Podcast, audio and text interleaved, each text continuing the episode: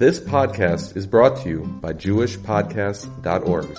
Start your very own podcast today at JewishPodcasts.org. This Torah class is brought to you by TorahAnytime.com. One of the key areas that we should be looking for when we date is signs of abusive behavior. And so that some of the questions that I'll, that I'll share with you today are to help probe your mind to determine if the person that I'm dating has abusive behavior. And it's not just relegated to men, it could be women also. So here's some of the questions that I want you to, that I want to put out there, that I want you to be on the lookout for. Does the person that I'm dating push my boundaries and my limits? Do they push me? Constantly egging me on to do things that I'm not comfortable with?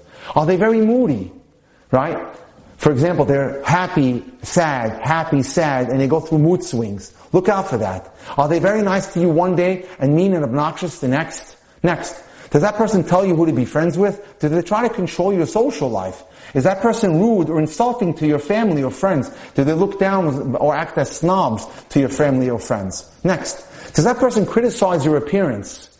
They don't like the way you dress, the way you, your, your makeup, the way you, the way you walk, your hairstyle, whatever it may be. How does that person react in situations of frustration? For example, this is key to determining if he or she has a temper tantrum. How, how do they react while they wait for the waiter to serve them? How do they act in traffic jams? How do they act while waiting for the table to get ready or for you to get ready? Do they lose their cool? Because if they act that way while you're dating, you can best be certain they're going to act that way when you're married. So these are key areas that you need to be investigating while you're dating. Next, do they speak to you in a disrespectful or hurtful way? And I'm going to get to that a little bit later, but if they speak to you in a derogatory fashion, there is no place for disrespect in a date, dating relationship or in a dating courtship or in a marriage. Next, have they ever threatened to hurt you, God forbid, or your family members? That's something to be really concerned with. Do they take responsibility for their actions and apologize for them?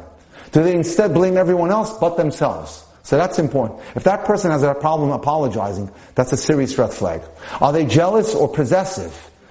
Especially when you're on the phone with someone or a family member. So look out for that. And lastly, do you often find yourself suddenly alienated from friends and family since you've been dating that person? So be on the lookout for these kind of behaviors as you, uh, you, as you're in the dating process and you're dating an individual and you're together with them. You've just experienced another Torah class brought to you by TorahAnytime.com.